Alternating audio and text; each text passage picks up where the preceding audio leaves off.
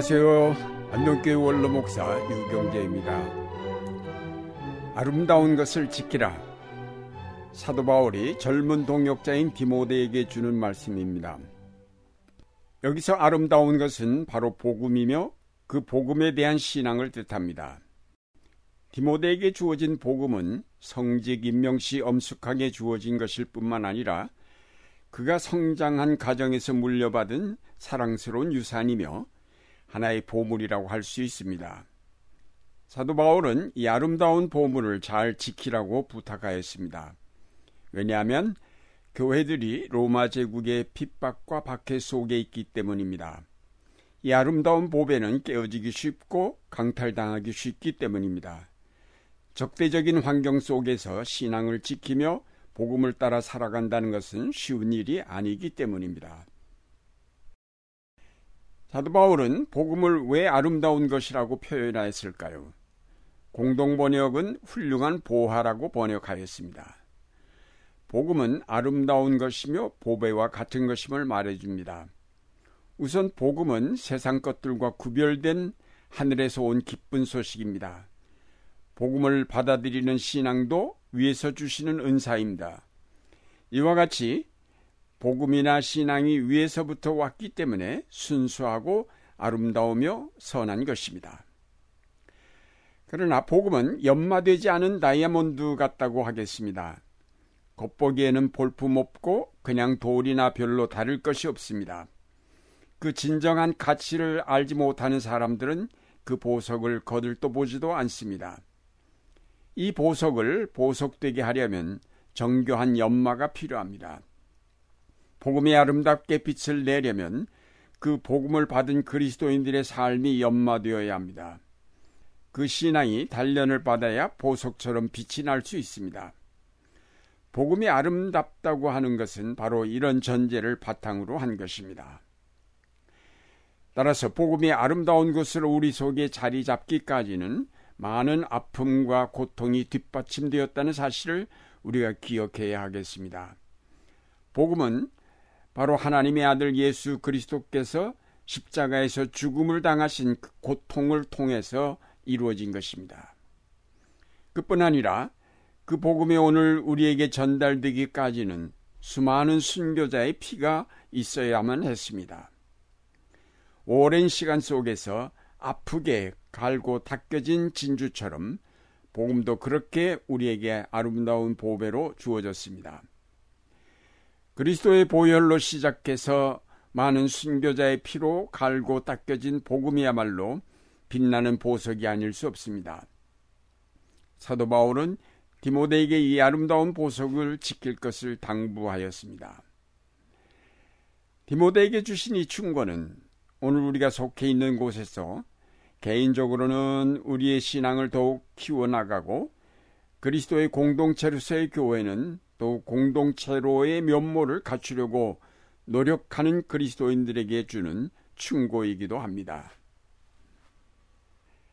우리는 먼저 아름다운 보배인 복음에 대한 확신을 지닐 필요가 있습니다. 복음이 가져오는 구원과 복음의 능력에 대한 확신이 필요합니다. 우리는 복음을 너무 값싸게 취급하고 있습니다. 거저 주시는 은혜라고 해서 귀중하게 여길 줄을 모릅니다. 누구나 아무 때나 원하기만 하면 얻을 수 있는 것이라는 생각을 갖고 있기 때문에 귀중히 여길 줄을 모릅니다.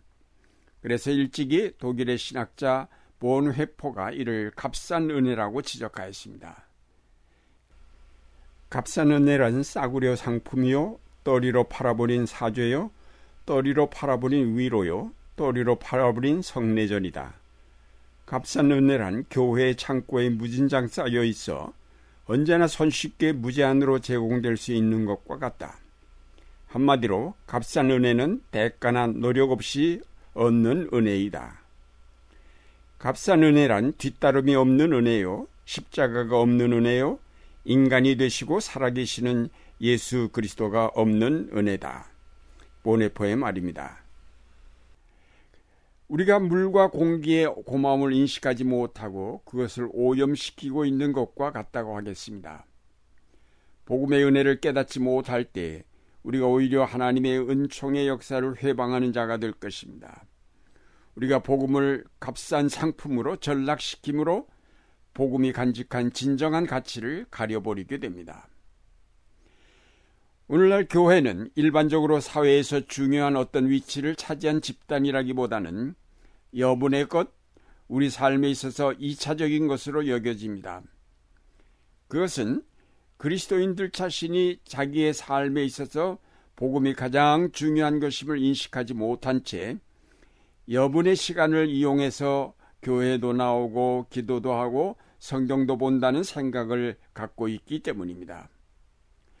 오늘날 박해는 없지만 교회는 우리의 삶의 가장자리로 소리 없이 밀려나고 있습니다.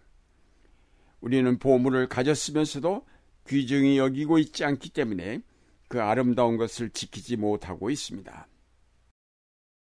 이와 같이 교회가 삶의 가장자리로 밀려나므로 우리의 삶은 점점 더 정직성과 성실성을 상실해 가고 있습니다. 도덕성의 상실은 오늘날 우리 사회의 심각한 질병입니다.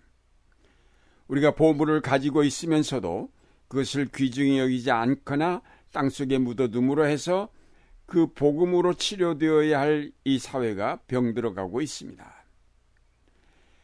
우리는 받은 복음을 통해 이 사회를 변화시키려 하기보다는 이 사회의 풍조를 따라 복음을 변질시켜 가고 있는 것이 오늘날 우리의 실상이 아닐까요? 우리가 받은 아름다운 보배인 복음이야말로 우리 삶의 가장 아름다운 것이며 그래서 우리가 생명을 바쳐 전하고 지켜야 할 것임을 우리 모두가 분명하게 인식해야 하겠습니다. 우리가 이 아름다운 복음을 열심히 지킬 때 하나님은 우리에게 아름다운 선물을 주십니다.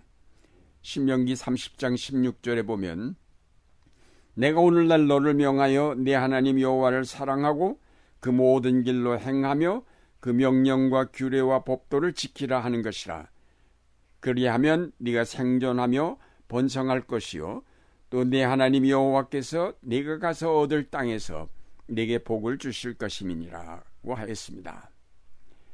우리가 받은 아름다운 복음을 지켜 나갈 때 하나님은 우리의 길을 평탄케 하시고 그 자손에게 복을 내려 주시며 이 사회를 정의와 사랑이 있는 평화로운 사회로 변화시켜 주십니다. 우리는 아름다운 신앙의 전통을 너무 세속화시켜 버렸습니다. 바쁜 현대의 삶 속에서 우리는 신앙의 아름다운 모습들을 모두 상실해 버린 것 같습니다.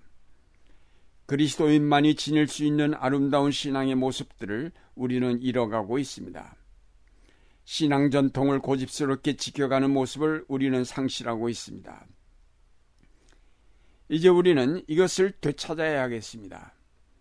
우리 자신을 위해서뿐 아니라 우리 후손을 위해서 이 아름다움을 지켜가야 하겠습니다. 신앙을 버리고 이리저리 방황하는 여러분들의 후손의 모습을 한번 그려보시기 바랍니다. 얼마나 두렵고 떨리는 일입니까? 눈물을 흘리며 씨를 뿌린 자라야 거둘 열매가 있습니다. 사랑하는 여러분, 복음이 가져오는 생명의 고귀함에 깊은 감사와 감동을 지녀야 하겠습니다. 우리를 변화시키고 세계를 변화시키는 복음의 능력에 대해 확신을 가져야 하겠습니다. 그리고 이것을 고집스럽게 지켜나가야 하겠습니다. 그러면 어떻게 아름다운 것을 지켜가야 합니까? 라고 묻는다면 사도 바울은 이렇게 답변할 것입니다.